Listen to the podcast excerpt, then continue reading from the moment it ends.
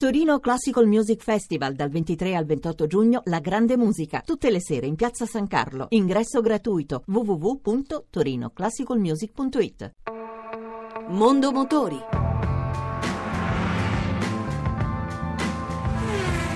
A cura di Roberto Taglialegna.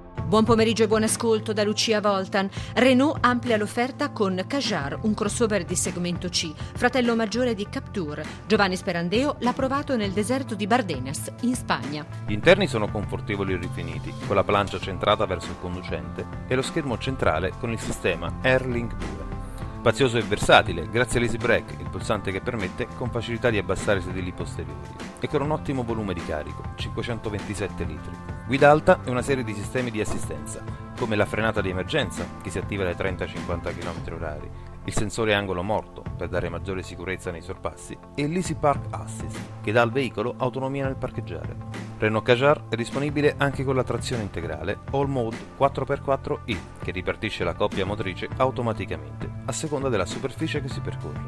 Bernard Chrétien, direttore generale Renault Italia. Abbiamo tre motori, uno benzina turbo con iniezione diretta di 130 cavalli, due motori diesel, uno turbo, uno di 110 cavalli e uno di 130 cavalli. Il prezzo parte da 20.250 euro. E per celebrare questo lancio abbiamo creato una serie speciale che si chiama Premiera Edizione, che raccoglie le prestazioni le più elevate del modello Kajar, disponibile andando su uh, kajarclub.it, può ordinare tramite questo sistema con un prezzo di 7.400 euro.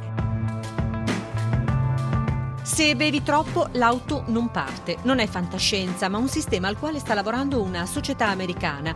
Si tratta di una sorta di alcol test integrato all'auto e in grado di impedire l'avviamento del veicolo in caso di rilevamento di un tasso alcolemico eccessivo nel sangue. I benefici sarebbero molteplici, dall'effettiva prevenzione di incidenti stradali fino alle ripercussioni positive che si avrebbero sulle polizze assicurative. Due rilevatori leggono il tasso alcolemico nel sangue, rispettivamente con un tradizionale tilometro a fiato posto sulla portiera o dietro al volante, oppure un dispositivo a infrarossi, sul quale poggiare il dito per consentire la lettura della concentrazione di alcol sotto la pelle. La fase di sperimentazione, iniziata nel 2008 e condotta insieme a 17 case automobilistiche, si concluderà il prossimo anno e il Drive Alcohol Detection System for Safety, così si chiama il sistema, potrà arrivare sul mercato a un prezzo di circa 400 dollari. E anche per oggi abbiamo concluso. Se volete riascoltare questa ma anche le altre puntate potete farlo al sito radio1.rai.it. Mondo Motori torna lunedì prossimo, sempre dopo il giro delle 14.30. Buon pomeriggio.